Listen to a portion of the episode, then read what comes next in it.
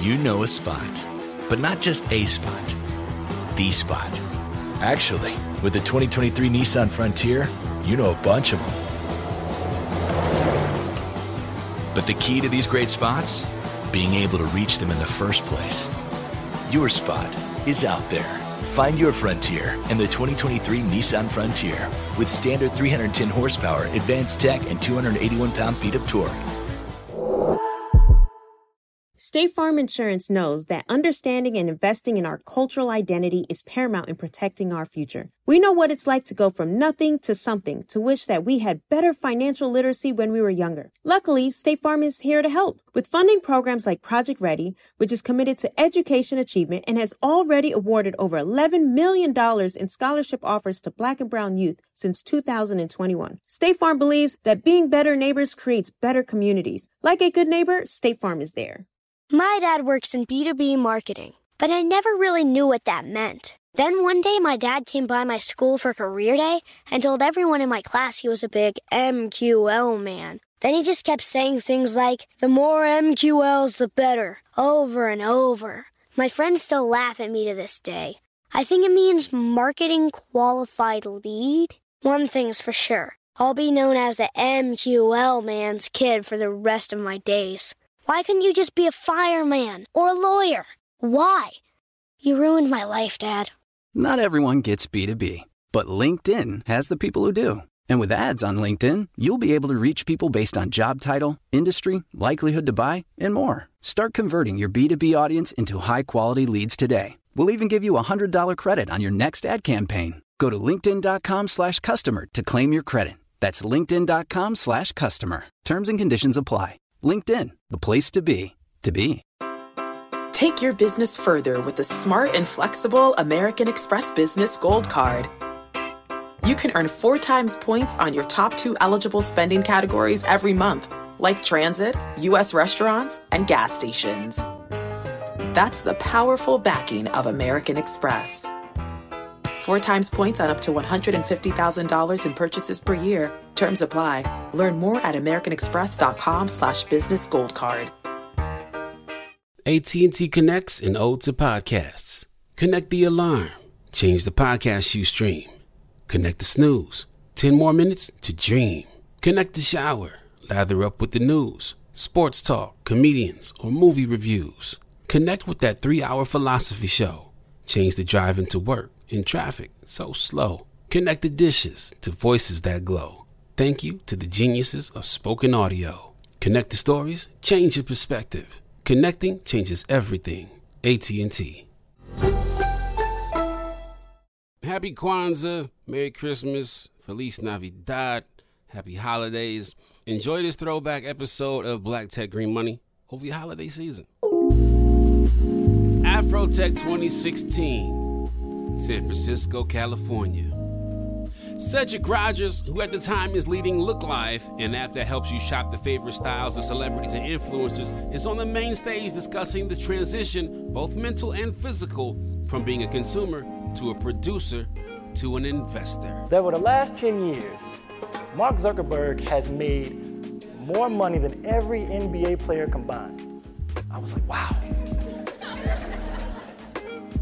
And I was still at Apple. I like, oh, I'm doing this wrong. So I said, you know, I want to move from being a consumer to a producer to an investor.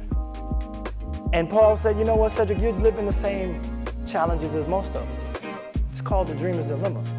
See, either you can risk chasing your dreams, or you can have the safety of working on someone else's. Question is, which one you gonna choose? It's easy. I went to Tech Square Labs. It's in Atlanta, Georgia. For those of you all on the East Coast that want to think about building, this is a place that you can come and learn how to build something from nothing. You got to do what you love. Prioritize your passion, but tell the world because they'll hold you accountable. And from there, you'll be able to make it happen. So the way I say it is, listen, don't define your destiny by where you are today. If you have a plan in your heart, go after it and achieve it. I'm Focus, and this is Black Tech, Green Money. I'm going to introduce you to some of the biggest names, some of the brightest minds, and brilliant ideas. If you're black in building or simply using tech to secure your bag, this podcast is for you. Collab Capital is an investment fund leveraging financial, human, and social capital to help black founders build sustainable, innovation centered businesses. The three managing partners, Barry Givens, Jewel Burks, and Justin Dawkins, are previously operators and engineers who've run innovative startups, raised significant venture capital, and successfully sold their companies.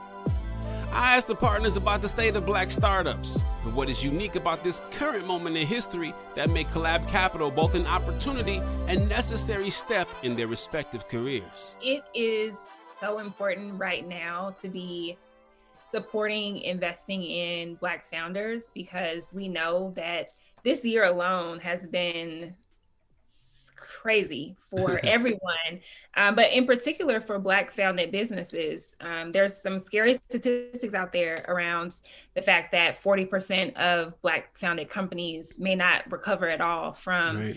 COVID.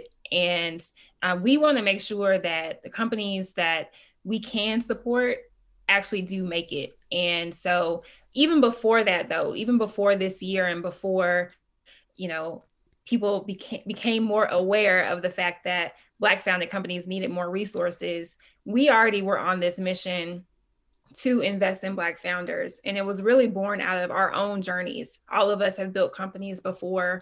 All of us have had difficulty raising money before getting access to the right networks. And so we kind of made a vow to ourselves and to each other that when we could we would make sure that the next generation of entrepreneurs coming up behind us would not have to deal with some of the things that we had to deal with on our journeys. So that's really the why is, you know, we saw this opportunity in the market to serve Black founders. We think there's a huge market opportunity, not just a, it's not a charity opportunity, it's really a business opportunity to support Black founders. And we felt like we were the right people to do it, um, given our experience and given our backgrounds. Barry, let's talk about that. So, you know, being venture funded in your your career trajectory, your business, and what is it about the traditional VC ecosystem that may not be great for black entrepreneurs where we get, you know, disproportionately affected by decisions or ways of doing business? Yeah, I'll touch on two quick points covering that. Um, and thank you for having us today too. Will appreciate oh, sure. it, man. Um, get that out the way. Um, but you know, like going through this journey, you even if you look at funds, you know, that have, you know, black managing partners, right? And or funds that focus on diversity or, you know, uh, marginalized people, um, black founders still tend to be marginalized within the marginalized. Mm. Um, and so it was a really big deal for us to say, like, we are unapologetically black. Like, we don't use words like minority, we don't use words like diversity. Like, we invest in black founders because that is the issue. Like when you think about diversity statistics, we were still being left in the dust, right? And so then you take it a step further, and let's say black founders do get that first check. The way that venture capital is built now is that it's always running to the next check. It's always running to the next round. Um, and you take companies like mine that we, you know, I was able to secure capital. And then when you need to get to that next level, that's typically where black founders you can't find that person that believes in you to to give you that eight million, which what we were raising. You can't find that you know seven eight million dollars for your Series A, um, and we needed to create a model that allowed for founders to not depend on that system, right? Like you, so even when we get them to building these sustainable businesses, you run your business and you decide if you go ask them, but you you decide if you give somebody the opportunity to invest in your business um, and that's how we allow Black founders to be more successful because honestly, we're not going to change that system overnight. And in this world, if you can't get to Series B, you know, and keep raising and keep raising, um, a lot of times you don't reach that level of success. And so those are two things, you know, of why we we found it so important to develop this new model. And and Justin, when I think about um, and Barry and Jewel just talked about, you know, having that access to capital, and you know this as well as anybody. It's often more than just capital that we need. Although the capital is important, there's this, you know, tweet going around talks about we are over mentored and underfunded, right, and too too often, and but other things beyond the capital is also important too. So I don't want to talk about I want to talk about this a couple of times during this conversation. Like, what other things do entrepreneurs need? That particularly black entrepreneurs don't get in traditional VC relationships that you guys made it a priority to focus on? Yeah, no, that's a, that's a great question, Will, um, and, and really appreciate that question because it, it really points to the purpose of collab. I mean, it's short for collaboration. Um, one of the things that is often just one of many things that's often missing um, is usually promised, which is, oh, we're going to be your partners. We're going to do the things that we need to do to um, sidecar the capital, right? That's going into the business. But the level of intentionality is not always there, which is the the commitment, the, the willingness to to get into the weeds.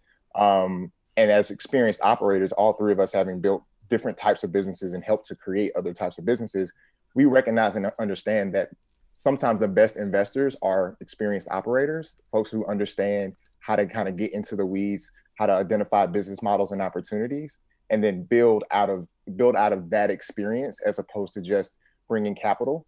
Uh, and then the other thing is access to, to networks, right? Yeah, so yeah. business is still relationship centric. And so no matter how many machines and, and, artificial intelligence we put in place, we need relationships and you know two notches above warm intros. We need highly intentional um, relationships that are developed and, and nurtured. And so there's there's lines of trust so that, that our founders can get into the doors, secure the, the, the conversations that they need to have, and get the deals actually done. And so those are the things that we are actually focused on and collab through um, our non-capital um, contributions and investments. Um, and Barry, because you know we're working towards building more inclusion and economic opportunity for entrepreneurs who typically haven't seen these opportunities historically. Um, how do you approach them differently to meet their needs? And what I mean by that is, is there a difference in the term sheet structure, like that you would give a black entrepreneur versus one that a VC in a traditional firm might give? And, and we don't have to just stick to term sheets, but how is it? Um, how are the structures set up with that capital infusion different, if they are, for black founders versus the typical ones they might receive? So, I mean, we can dive into that super deep. You talk about just traditional term sheets that uh, I wouldn't even get into the term sheets that I got. That I um, the, the the terms just typically aren't there, and so typically what you'll hear is, you know, as a black founder, you need to have, you know, Series A level progress to get seed level terms. You got to have mm. Series B level progress to get Series A level terms. Uh, you know, you take businesses like, you know, a Partpic um, or Mesur, like it, these businesses that we were growing, and you know, you have seven figure revenues, and you still can't get over, you know, you still can't raise five, seven, eight million dollars, and you have companies out here, you know, not to throw names out there, but I'm pretty sure people know it, but people with you know 2,000 users getting 100 million dollar valuations, yeah, yeah, right? Yeah, yeah. It, it, it's you know, how do you compete in that world? And so basically what we said is like, let's break that world down. And something that I tend to like to brag about is that, you know, we, we tore that model down, not in a negative way, but just literally layer by layer by layer and pull back to find out why are these inequalities here? How was this system built? Uh, when you tear it all the way back, uh, Justin wrote a piece and when he sent it over to us to read, you know, one of the um, things in the piece was that you know venture capital started when black people still couldn't vote. Yeah, yeah. Like this was constructed at a time where we had no power, and so point. obviously it wasn't built for us. And so now when we when we strip it back layer by layer by layer, one of the big things that we wanted to focus on in our model was ownership and flexibility. As black founders, how many times have we seen a founder build a company and get removed as CEO? That's right. Or be told they have to go in this direction. And so what we did was we built a model from scratch. Um, like we're not using a traditional, we're not using a safe note or a convertible note or a traditional Series A term sheet. Um, we built and spent a year and a half, about 18 months, building an entirely new investment vehicle um, that allowed us to give the founders that ownership and that flexibility to run the company the way they think it needs to be ran. Obviously, with us as advisors and with our LP network and and the human capital that Justin talked about. But for us, like that is the important thing. Like we want these founders to build generational wealth, and you don't build generational wealth by not owning the thing that that you built. And so that's where a lot of our focus is in our model. That's really, really, really good. And, and I think about not only do you have the differences in, in focusing on black entrepreneurs specifically and our needs, but you also have a ge- geographical difference. Like, what is the difference, Jewel, if you can speak to this? What is the difference between raising money in a traditional network like ecosystem like a Silicon Valley versus like a, a, a Georgia or in the South, period? Like, what are those critical differences that you're going to get when you're having those conversations with angels and VCs? Yeah, I, term sheets and the terms in general look very different in Silicon Valley than they look in Atlanta. And that's one of the things that we really wanted to focus in on as well is that you shouldn't have to be in Silicon Valley or in New York or in Boston to build a great business.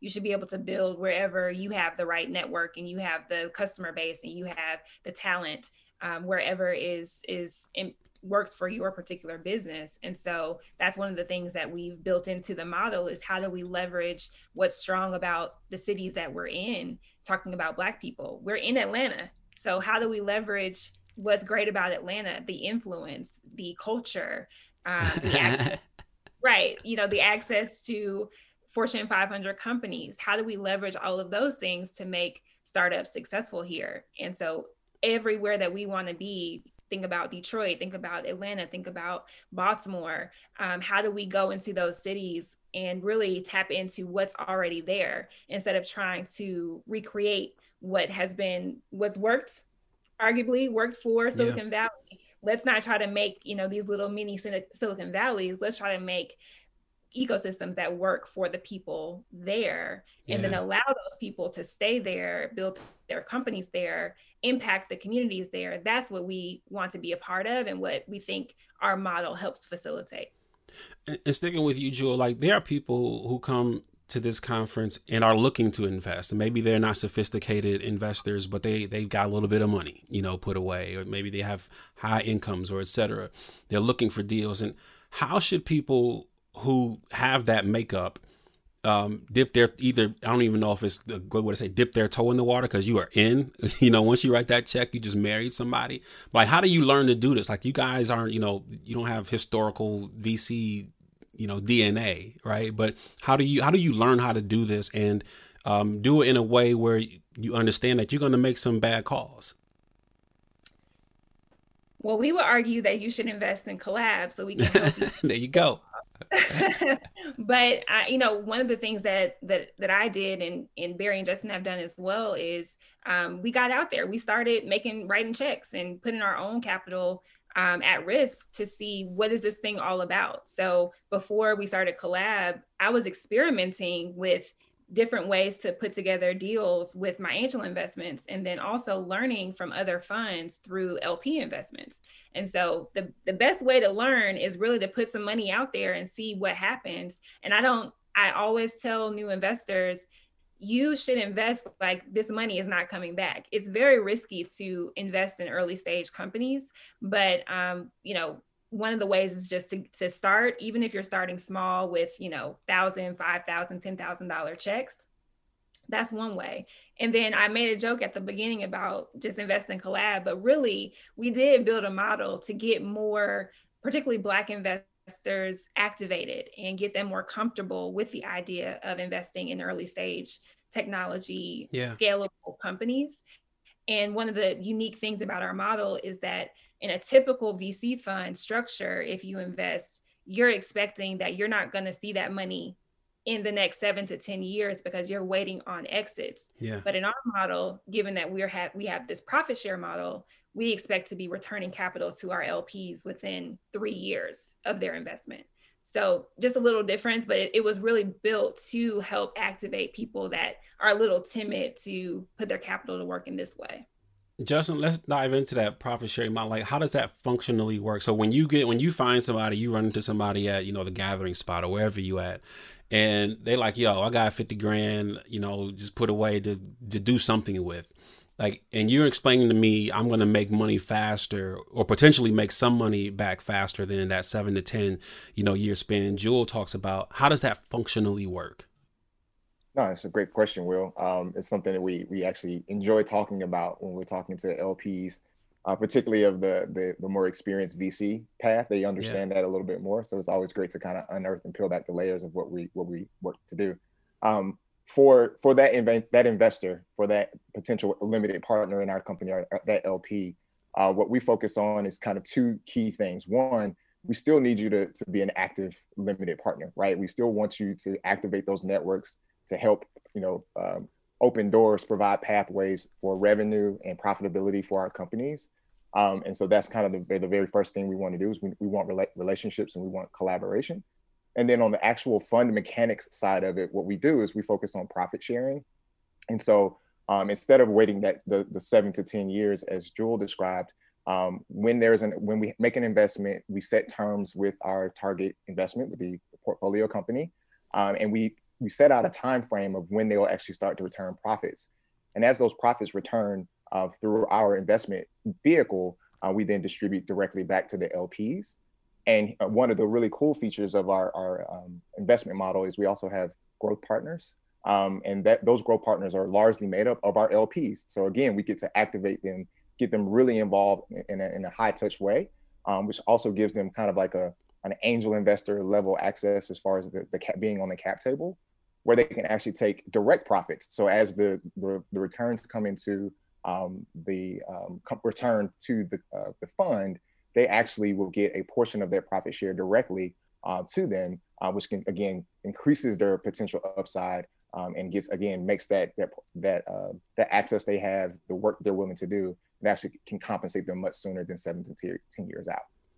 Barry, let's back up like on the how this building a fund actually works. I would imagine there's people here who are not like sophisticated, you know, in, in investment on the on the, the investor side of the table, but maybe just dope founders. But when you are starting a fund, like you're you're starting a startup, you're you're pitching to people to give you money so you can pitch so you can give the money away, right? Can you talk to me about how this how this works as starting a startup, which is your a fund in this respect. How do we level the playing field for all entrepreneurs? 55% of white businesses survive the startup phase, while only 4% of black businesses do the same. So I want every black entrepreneur to know about the 1 Million Black Businesses Initiative. The 1 Million Black Businesses Initiative is an award winning program created by Shopify and Operation Hope.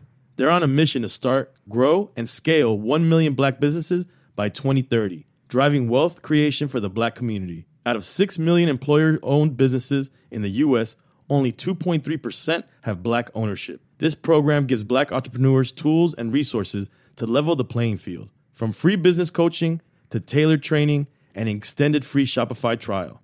Shopify's made a 10 year, multi million dollar commitment to the program, and it's working. The initiative already started, supported, and engaged with over 334,000 black businesses, helping them operate businesses that sell anything from skateboards to coffee beans to apparel. Business owners love this program. Simone Harvin, founder of SC Creative Group, says the 1 million black businesses experience for me was unlike any other program I've been a part of, primarily because it was for us and it was by us. Here at Drink Champs, we are always interacting with our listeners, many being black entrepreneurs. Shopify is one of those platforms that empowers and emboldens entrepreneurship. So chart your own path for business success with the 1 Million Black Businesses Initiative and Shopify. Bring your business to Shopify with an exclusive offer at shopify.com slash B-E-N, all lowercase. Go to shopify.com slash B-E-N.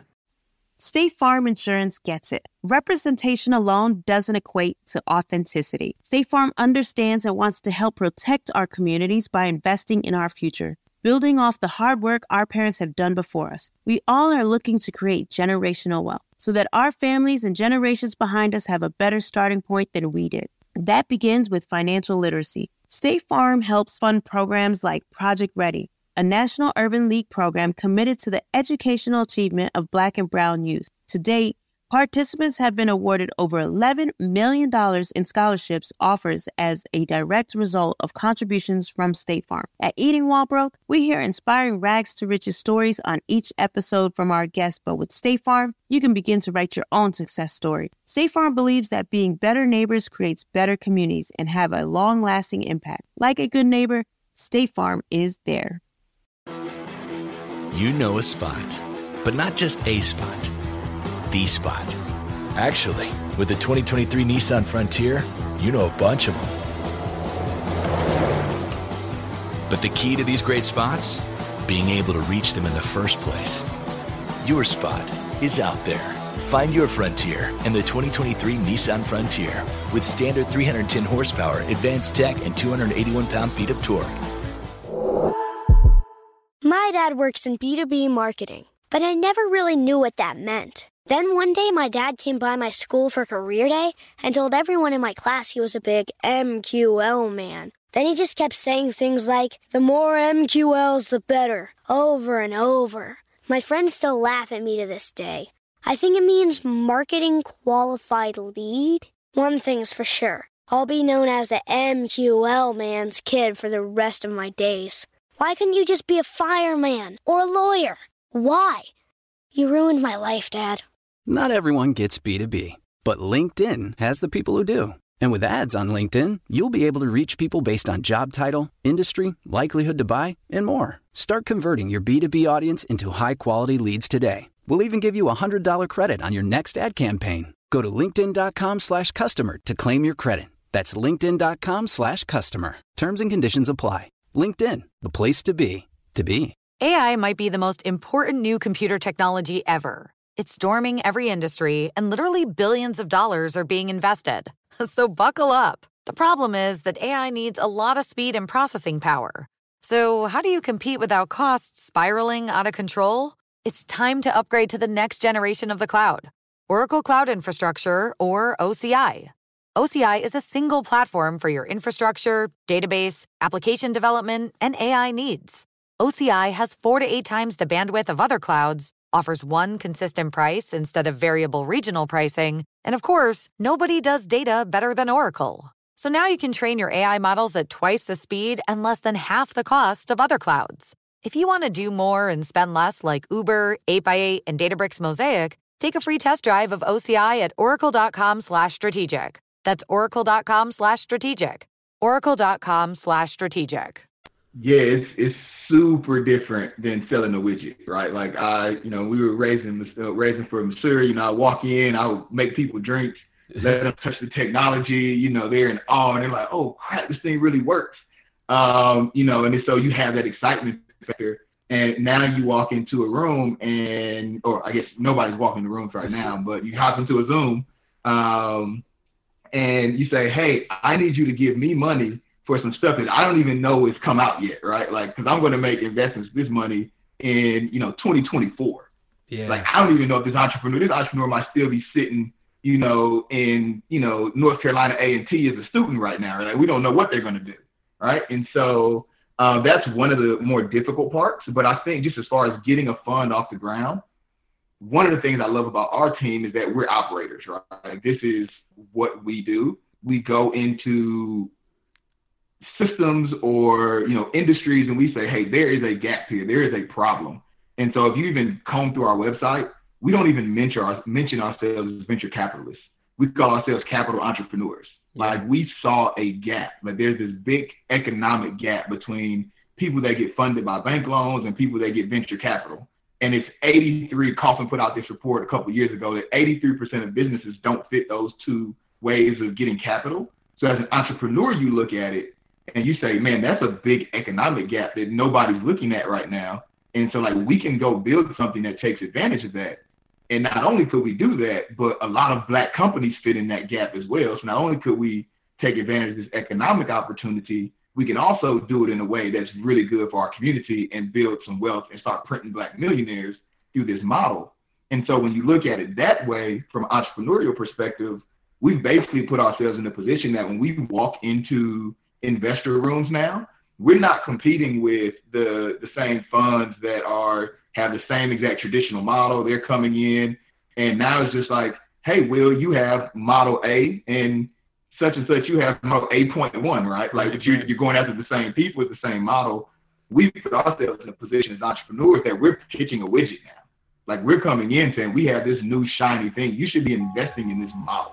Like and you all, and then you should be investing in this dope ass team of operators that has proven themselves and so we're really we're now we, we've gotten ourselves comfortable because we're pitching like founders now when we're walking in. And so we're not pitching like a traditional VC would walk in to go raise capital for a fund. And as you can see, this gets me excited because now we're, we like we've put ourselves in the zone to make ourselves successful.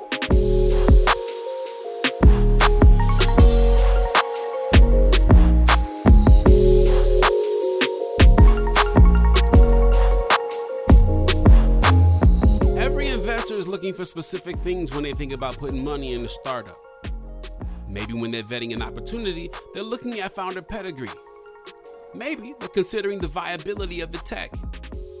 Maybe they have a fear of missing out on the next Google. Who knows?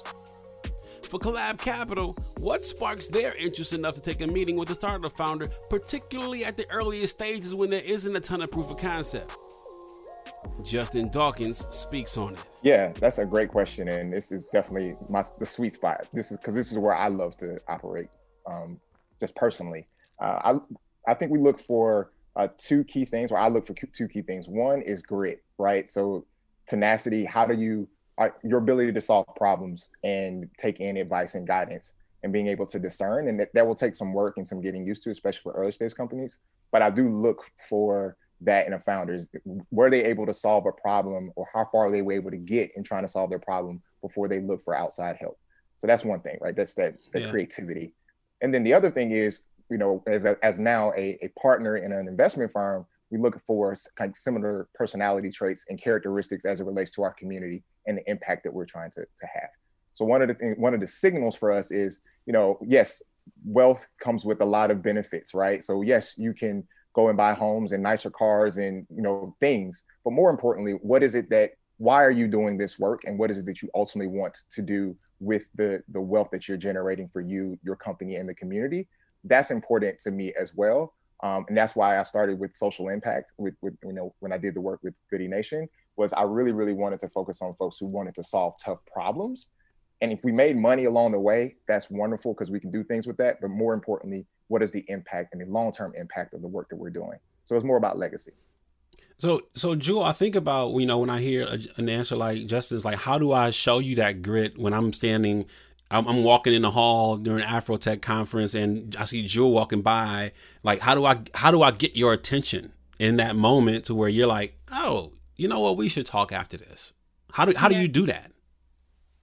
You know it's it's hard to do, especially at a conference like Afrotech. I'm, you know, given that we're now all online, I'm assuming there will be new and innovative ways that people can kind of get that that attention. But to me, it's not about that initial meeting. I mean, that's great. You need to be able to make yourself known and tell somebody in a split second what you're working on and why they should care. But it's really about the follow up. I think that is the critical point that people need to pay attention to is okay, you've gotten my, you met me, you know how to touch with me, but then are, what are you doing after? And are you showcasing over time that you're, you're on this, you're making progress with me or without me, you're still making it happen. That's a big thing I think a lot of people miss because they're waiting on somebody to show them the way or to give them something and and being stagnant but the people that really impress me and the people that we've invested in so far are the ones who are able to showcase over time this is this is where you met me. Now it's a month later and i'm a little bit further i'm a little bit further i'm a little bit further. And i'm telling you i'm i'm dictating that progress over time. That to me is what gets me excited and makes me like okay well you're on it. Let me get let me get on your train because you're going somewhere.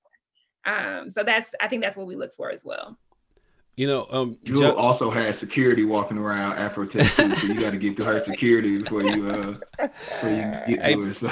Six six two ninety. Yes, you got to get past them boys.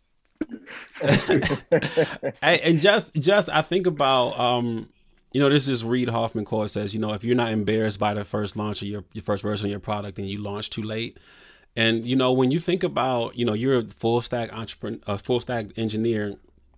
What what are your thoughts on when you're evaluating, you know, some tech that somebody's pitching you to invest in? the technical viability of this thing like what are you looking for in that that stack that code that whatever that you know its ability to actually make it in the world because i imagine if i'm barry you know and, and i had that machine you know, and I'm taking this to to this to, to suite. I'm going to go show some people. I'm nervous, armpits are sweating. I'm like, please work today, right? Because you just it's just it's tech, right? And and so and you haven't and you haven't always mastered it, especially in those early stages. So when you're building technology, Justin, like how are you as an as an engineer looking at that that that stack to make sure that what they say they can do, they can actually do? Yeah, um, great question. I think I've ever been asked this question, so I really appreciate it. Hey, um, one, um, one. The first thing is I'm I'm self taught, so you know I, I taught myself how to design. I taught myself how to to, to, to script and build databases, and like everything I've, I've ever learned, um, I learned it on my own. Um, and so I give a lot of grace um, to to product uh, and to to first iterations and early versions of product because I understand that if you piece this together with a no code or low code solution, or you may have gone to two or three developers and that language barrier, like like sometimes figuratively and literally, depending on where your your development team is, I understand those things um, because I've, I've dealt with those things firsthand. I've cleaned up code. Um, I'm sure I've delivered messy code that someone else had to come behind and clean up as well. Um, and so I think that the, the, the first thing that I look for is the value that you're providing actually as the end product more so than the actual functional parts of the product because i understand that with the right team and the right capital we can always re-engineer we can refactor it and rebuild it um, and, and get it to a, a more stable or stable or scalable place so the first thing I do is just how far did you get? Like, what did you learn? What were you willing to learn? What were you maybe willing to do on your own um, to to get you as far as you could go before you brought in that third engineer or before you committed to a CTO? Uh, I don't want want necessarily for founders to run around and bump their knees all the time, but I do appreciate and respect, you know, being able to piece it together and ultimately provide value. And if somebody's willing to pay you for a product that is imperfect, that to me is a is a great signal that there's something really really viable and big here. Because if someone's willing to pay you for something that that that uh, breaks down occasionally, but still provides a that that means that the need is is strong there, and that's a great company to to be working on and build.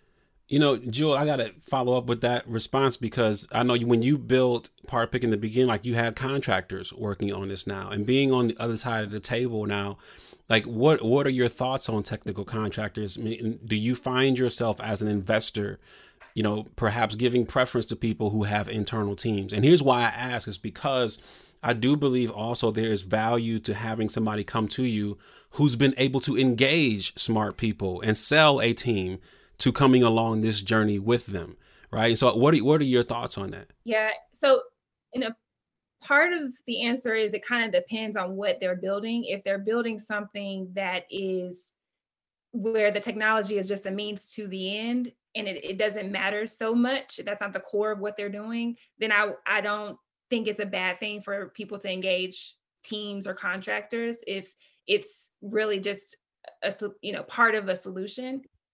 It is something like what we were building at Partpic, where the core of what we built was the technology then I'm expecting the person to be able to attract that first early core CTO or technical co-founder because it's it's core to what it what they're building. So that's the first thing I, I think about is what are you what are you building? Is it something that you can pull off the shelf or are you trying to build new technology that actually needs a dedicated uh, engineer, you know, expert in-house to build it? Um, so that's one thing. And then the other piece to your point, I think that first person or few people that you attract, that says a lot about you as a founder. And you're going to have to keep doing that over and over again, attracting t- folks to join your team, you know, attracting investors if you decide to go that route, attracting customers. So I think the, that early, that's an early indicator of how good of a salesperson you are to bring people onto the team. And yeah, so those are the two things that I consider is is it crucial to the product or to the the business? And then what am I able to learn about the founder as far as what they've been able to attract to them?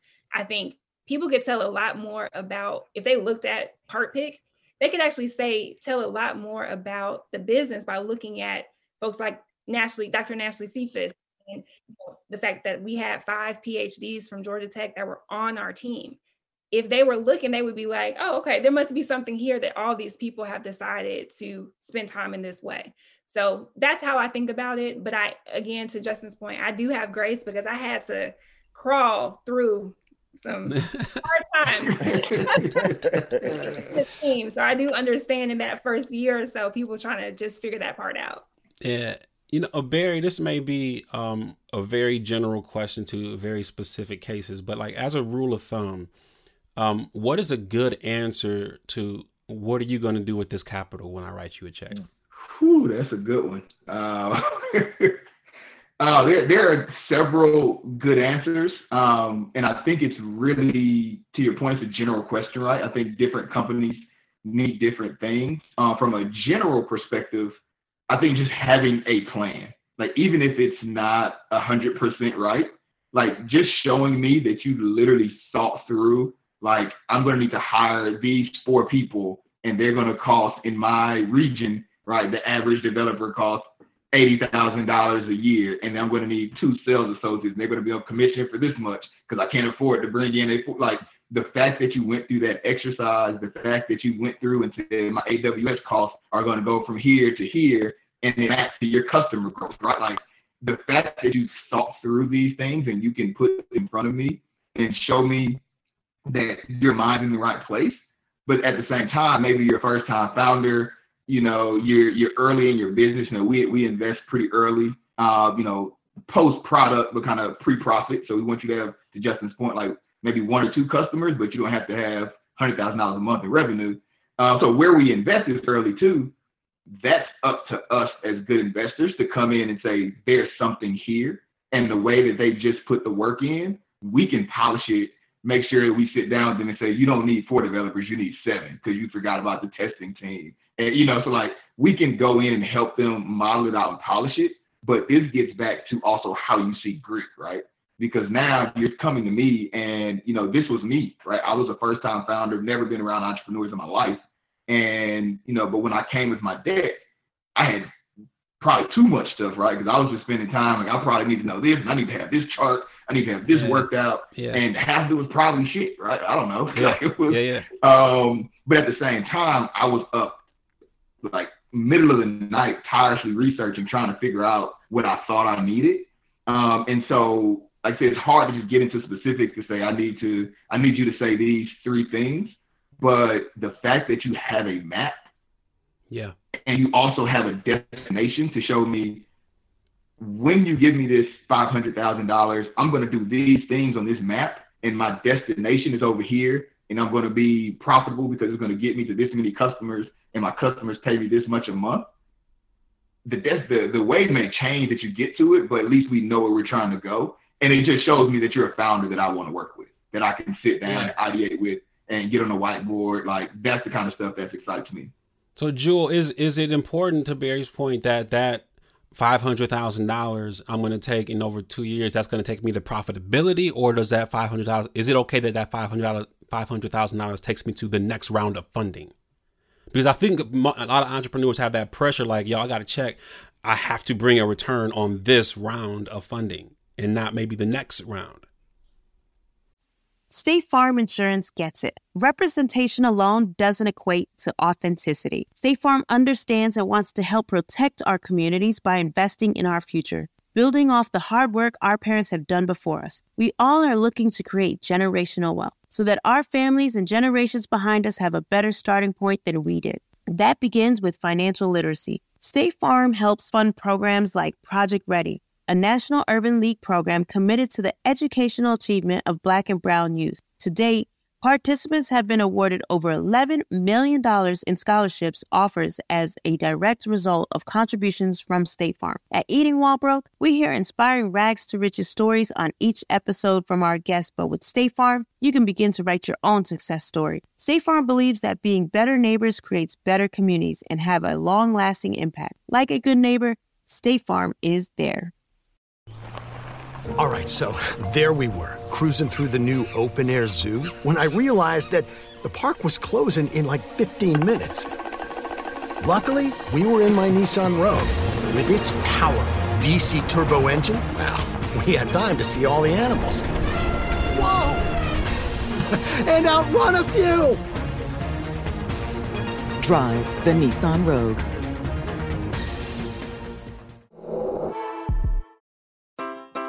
Take your business further with the smart and flexible American Express Business Gold Card.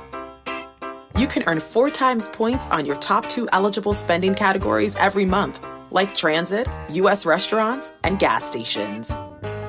That's the powerful backing of American Express. Four times points on up to $150,000 in purchases per year. Terms apply.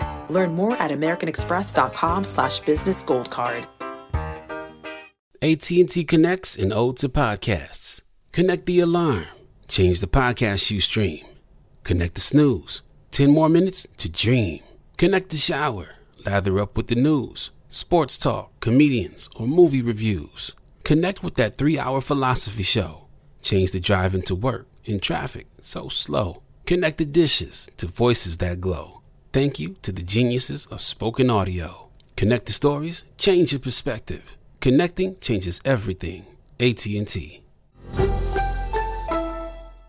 Had enough of those supplements that leave you feeling nothing? Cymbiotika is your solution to great tasting, all natural supplements that actually work. Crafted with premium plant based ingredients, their products have no seed oils, fillers, or toxins. Try them out and actually feel the difference today. Visit Cymbiotika.com and use code IHEART for 15% off plus free shipping on your subscription order. Again, that's 15% off plus free shipping on your subscription order. Go to Cymbiotika.com. C Y M B I O T I K A.com. That depends on the investor. If you're talking to us at Collab, we are going to try to make a pathway for you to get take that five hundred thousand dollar that first investment and get somewhere close to profitability because that's how our model works and that's what we actually think. We want to build businesses that can be profitable and sustainable so that the founders don't have to go out and raise more capital if they don't want to. That's our model. For a different investor you're going to get a different answer. Most traditional vc investors profitability is not a focus area in the early first several. They actually want you to reinvest any any profits back into the business just go for growth so you really have to know who you're talking to. And as the entrepreneur, it's important to know what you want. Yeah. Do you want to build a profitable business or do you want to, you know, a venture scale, venture backable business? So that's the the choice. That's that's really good. But like in the early stages, like Justin, like how should I then value my company? Um, so how do I set the price? Like when do I know if if I should set a price or I should, you know, set a price later via a convertible note or a safe or so like what's the best strategy for thinking about how to price a company or not price it? No, that's a great question. Um, for for our model and for all intents and purposes with, with Collab, um, it's not necessary that you price around. Um, to to Barry's point, um, it's important that you understand what your costs, right? So you have a milestone, you have your OKRs, your KPIs, you know it's going to take us to get from milestone A to milestone B. It's going to take this much work, effort, and cost, right? It's this much amount of this amount of money. Those things are important. The value we look at it differently. We we look at it again as when you choose the collab capital pathway, you are opting for more ownership of your business and you're looking for to build a sustainable business that whether you get another penny from outside investment or not, you can employ people in your communities, you can put yourself on a nice salary and you can provide for your families and the, the families of your, your team members. So our metrics, our measurement tool is slightly different. Now, when you decide to, if you decide, if you're on the collab capital pathway and you decide that, or we, you know, through work, we it, it's revealed that wow, this actually is a much bigger business, or there's a bigger opportunity if we put this on the venture, the traditional VC pathway. Then what we can do and what we will work with you on is helping you price that round, right? So now you've actually increased the value because you've actually focused on building a viable, profitable business. You don't, you can take the money that you want to take. You don't have to be pressured um, or feel that that that amount of pressure from venture capitalists based on their terms. You actually get to set the terms, and we'll we'll be happy and glad to do that with you because we've a been a part of the business long enough to know how the business works and where the profit is and where the, the growth is. But then also those warm introductions that people talk about so often are red hot and it's really about finding the best investors that are going to help you get to that that milestone and those exits and those acquisitions that we that we all you know on the VC path you typically would look for while still preserving a larger portion a much larger person portion of the the equity stake of the business so um, I hope that answers the question, yeah. but that that is the collab answer to that question. Barry, at what stage are you investing? And, and and if it's pre A, can you define it? Because you know you have seed round, you also have pre seed round, and depending on who you're talking to, like okay, what's the difference between a seed and pre seed? Like right. So talk to me about that. Uh, you can call it. In, I don't know. Everybody just come up with terms. Like it was a a seed, and then when you know seeds got too much, like oh we need a pre-seed, and now but now pre-seeds are a million dollar check. Like yeah, yeah. it's all over the place. So the way we define it as we want you to be post product. So we want to see that you can build something. To Justin's point, it doesn't have to be the the the perfect product, but we want to see that you can deliver something yeah. And then we would also like to see that product in the hands of a couple customers. You know, we, we want to see a pilot. We want to see, you know, a couple users on your app and you're getting feedback and, and showing that you can like. You said a couple. What is, what is a couple? Because you, you said a couple. So my mom used uh, my app. I got a cousin. He used the app. That's a couple. I need to know what a couple is. A couple thousand, a couple hundred. That's legit. That's a legit yeah, that, that's a legit question. Um, so we, we say, you know, like five to 10K in, in revenue. Um, will we go above that and below that in some deals based on the viability of the product and the team? Maybe they're a little bit earlier, but you know, they have a pedigree. Uh, you know, we're, we're investors still, so we still, we still will have some of that. You know, you've built something before, you've shown your success, maybe, you know, you built that confidence up in investors, so maybe we will do it a little bit earlier.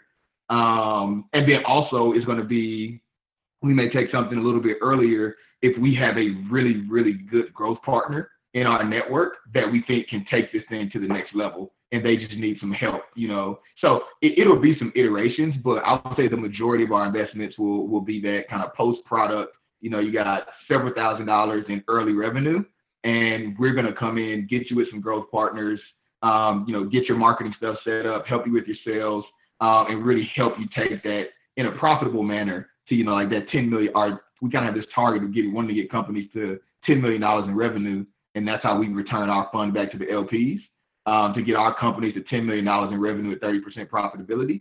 And so like that's the train that will get you on once we you come in at that target.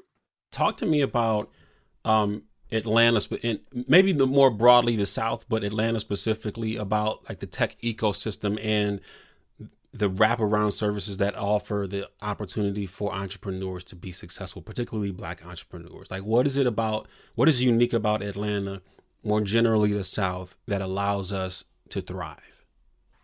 Yeah. Um, man, your, your questions, man, today is just, just on point, Will. Um, I love Atlanta, if you can't tell, um, yeah. between my hat and my shirt. Um, Atlanta is a special place, um, and and it really actually stems from obviously the civil rights movement um, with Dr. King. Um, you can also talk about the political leadership and the things that were laid out that actually preserved and made way for wealth to be created amongst Black people. So we look look at the world's busiest airport, like the world's busiest airport is half named by a Black man because of the energy, the effort, and the intentionality that he had in building a world class um, airport is, and doing that with Black people um, right there along the way. And so that spirit um, is, is still here and it persists. And I think when you take that into consideration and also add in the layers, right? So you add in great educational institutions in Georgia Tech, got the I call the honorary HBCU of Georgia State, Um, you have three HBCUs um, literally right around the corner, like in downtown Atlanta. They're not rural HBCUs. These are, you know, urban, you know, urban HBCUs. So you have a lot, you have all the culture and the benefits of that. Then you start throwing in the corporations, the Fortune 500s. Um, what that does is it creates a really, really rich network of individuals that are highly connected and highly engaged and, and, and highly creative.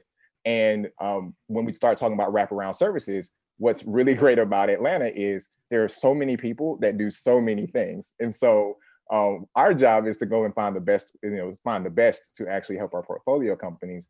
And so what the wraparound services looks like, it looks like, you know, it looks like having an entertainer as an advisor. It looks like a Lecrae shouting your product out on on television. It looks like, you know, TI taking a meeting. It, it looks like all these um, what we would what some may call like a mecca um, um, it, but it's really about a synergetic ecosystem that's that when made efficient, right? When they're when their platforms, the the the institutions are in place to make that network efficient, the results are literally limitless. Um, and we have access literally to the world with the airport, um, and then world-class education and world-class companies that um, that have the capital to help a lot of companies grow um, and, and increase their values.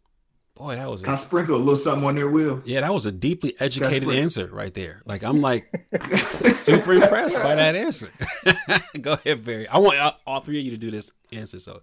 Um, and so I mean, just to hit the the the big major points. Um, but the only thing I wanted to sprinkle was that the other really dope thing about Atlanta is that, and it, it, people that are from Atlanta, you know, they they're very stickler about this, but Atlanta has a lot of transplants, right? A lot of people move to Atlanta, whether it's for jobs, whether it's for the culture, the whatever they move to Atlanta for. Um, and so what happens is, is in ecosystems like Atlanta, I think this is kind of the the big difference from like I would say the other coasts. Uh, is that when somebody is successful in Atlanta, there's probably another ecosystem that's benefiting. Like because you, you made a bunch of money here, and I know I'll, I'll let well, no, I'm gonna say it anyway, just because I'm talking. Uh, but with Dr. Nashlie Sephus, right, like Partpic was successful in Atlanta. She's from Jackson, Mississippi. She's successful in Atlanta and goes and buys 12 acres of land in Jackson, Mississippi to build her tech hub in her hometown.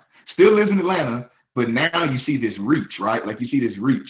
Um, their, you know, their other co-founder went to, back to Kansas City, and he's doing work in Kansas City, right? Like so now you have this reach when things happen in Atlanta that they start to spread to Charlotte and you know down to Florida and over here to to Birmingham and Nashville and Memphis and all of these places that people move to Atlanta to reach their success, but it doesn't just stay here. And so that's one of the things I love about Atlanta is that the seeds here they they grow and germinate in a lot of other places as well.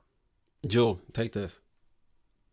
Man, my partners they they they answered that one, but one thing I will add is there's something, this is, even though I love Atlanta and I could go on and on about how great Atlanta is, there's something else which is a tension right now in Atlanta where there's a fight for the city when it comes to Black leadership, when it comes to Black economic prosperity. And I think that you have an energy around maintaining these things. And so for me, that's what keeps me motivated and keeps me excited is like, we have work to do here still.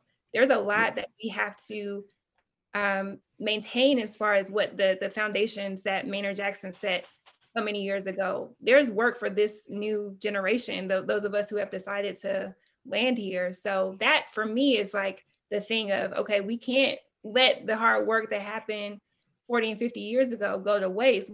We have to make sure that we're maintaining the positions that we have. We have to make sure that what you know the sad part of the city where you do still have a huge gap as it relates to the haves and the have nots even in the black community there's work to be done. And so i'm excited about the fact that we get to do that work here and showcase what can happen when there's intentional efforts in a city where you have leadership in these different spots. The fact that barry is over techstars social impact and is building companies here in atlanta that is not by mistake the fact that Justin, you know, founded with Joey Womack Goodie Nation to build social impact companies here in Atlanta is not by mistake. The fact that I took on the role to lead Google for startups here in Atlanta is not by mistake. So we're doing all these things to really set a, a different path for the city, building on what we've seen, um, you know, from the past.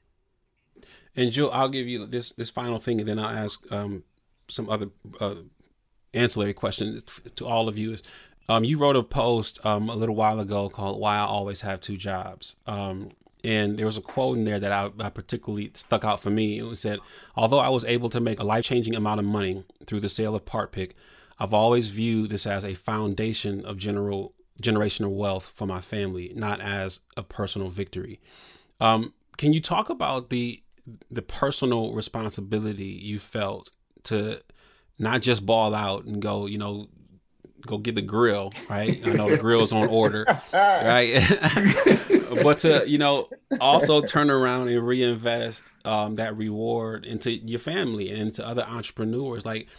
How important is it that we, as Black people who do something, who do reach that finish line and get that exit, make get that bag, not just take it selfishly, but you, to keep that. Not that it's not saying that you can't do that stuff. Go get the grill if that's what you want to do. but how important is it that we reinvest into our communities, our people? Yeah, it's critical. It. We, I don't think we cannot rely on anybody else to save us but ourselves, and it's gonna take all of us who have achieved some level of success to go back, turn around, help somebody else out. I mean, in my opinion, and maybe that's just the way I was wired, the way I grew up, but it it's a duty, it's a responsibility. Um, and and also it's it's like I have the skills, I have the knowledge, I have to give it to somebody else. Yeah. So for me, that's is just really important. And I would not feel right if I, you know, retired and said, okay, deuces, I, I made what I need to make. I'm out here. I'm out of here um, it's like no i need to make sure that the next person the tracy pickett's of the world you know can do 10 times what i did I, I, I think that we know enough to make sure that the next one is bigger and better and if i can be a facilitator of that that to me is like everything then i can go and retire yeah. with the grill but, no, no, I get it. I'm gonna see Joe pull up to the office tomorrow with a grill, boy. That's gonna be great.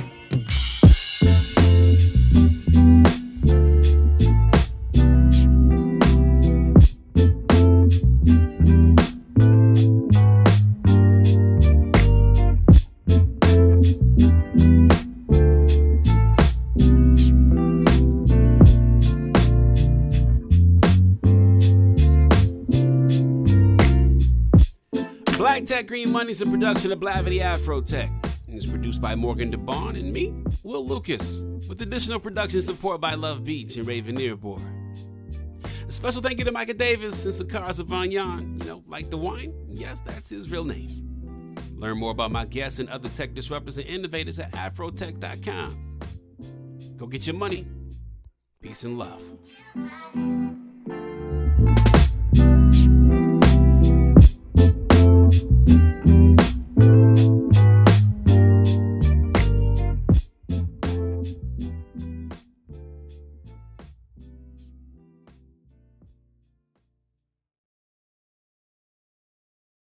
State Farm Insurance knows that understanding and investing in our cultural identity is paramount in protecting our future. We know what it's like to go from nothing to something to wish that we had better financial literacy when we were younger. Luckily, State Farm is here to help with funding programs like Project Ready, which is committed to education achievement and has already awarded over $11 million in scholarship offers to Black and Brown youth since 2021. State Farm believes that being better neighbors creates better communities. Like a good neighbor, State Farm is there you know a spot, but not just a spot, the spot. Actually, with the 2023 Nissan Frontier, you know a bunch of them. But the key to these great spots? Being able to reach them in the first place. Your spot is out there. Find your frontier in the 2023 Nissan Frontier with standard 310 horsepower, advanced tech, and 281 pound-feet of torque. AT&T connects and ode to podcasts. Connect the alarm. Change the podcast you stream. Connect the snooze. 10 more minutes to dream. Connect the shower. Lather up with the news. sports talk, comedians, or movie reviews. Connect with that three hour philosophy show. Change the drive into work in traffic so slow. Connect the dishes to voices that glow. Thank you to the geniuses of spoken audio. Connect the stories, change your perspective. Connecting changes everything. AT&T. If you haven't heard, it's a good idea to fit probiotics into your daily routine. Fortunately, Nature's Way women's probiotic pearls make that so easy. These adorable little pearls couldn't be easier to take, and they support both digestive and vaginal health, all because of the probiotics. There are actually 1 billion active cultures protecting against occasional bloating, constipation, and digestive discomfort, all in one tiny little pearl. To learn more about Nature's Way women's probiotic pearls and how they can fit into your routine, visit nature'sway.com. Are you ready to take charge of your health journey? Look no further than Trinity School of Natural Health. With their flexible online programs, you can receive the comprehensive education you need to care for your loved ones or step into the thriving field of natural health. Why choose Trinity? Because their programs offer more than just coursework. You'll interact with experienced instructors, connect with like minded peers, and even participate in optional live events to hone your skills. If you've ever thought about becoming a certified natural health professional, the CNHP program at Trinity School of Natural Health is the perfect certification course. You'll equip yourself with the knowledge and skills to make a real difference in the lives of others. Turn your passion for natural health into a rewarding career. Visit trinityschool.org today to learn more about the Certified Natural Health Professional Certification Program. Go to trinityschool.org. That's trinityschool.org. Trinity School of Natural Health. Transform your life, transform the world.